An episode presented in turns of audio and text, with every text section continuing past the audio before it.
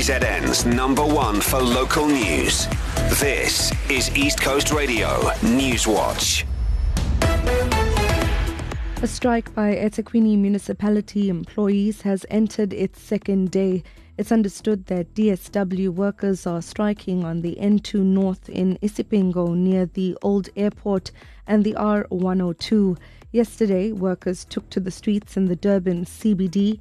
Video footage shows uh, them scattering dirt near the city hall before blocking both ends of the roads around the city hall using a municipal truck.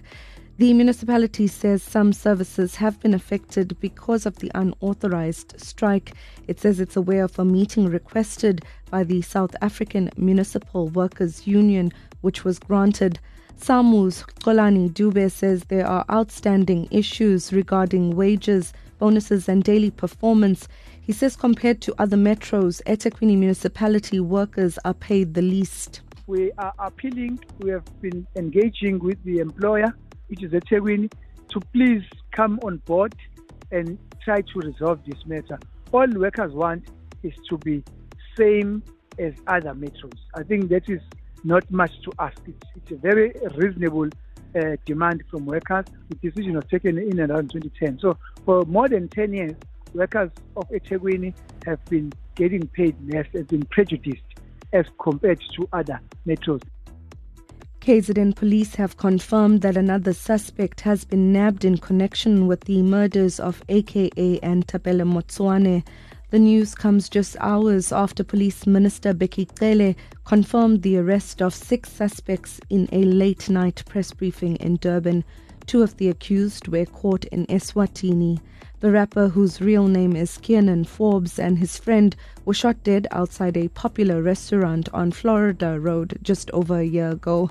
KZN police spokesperson Robert Netshiunda has just confirmed the seventh arrest.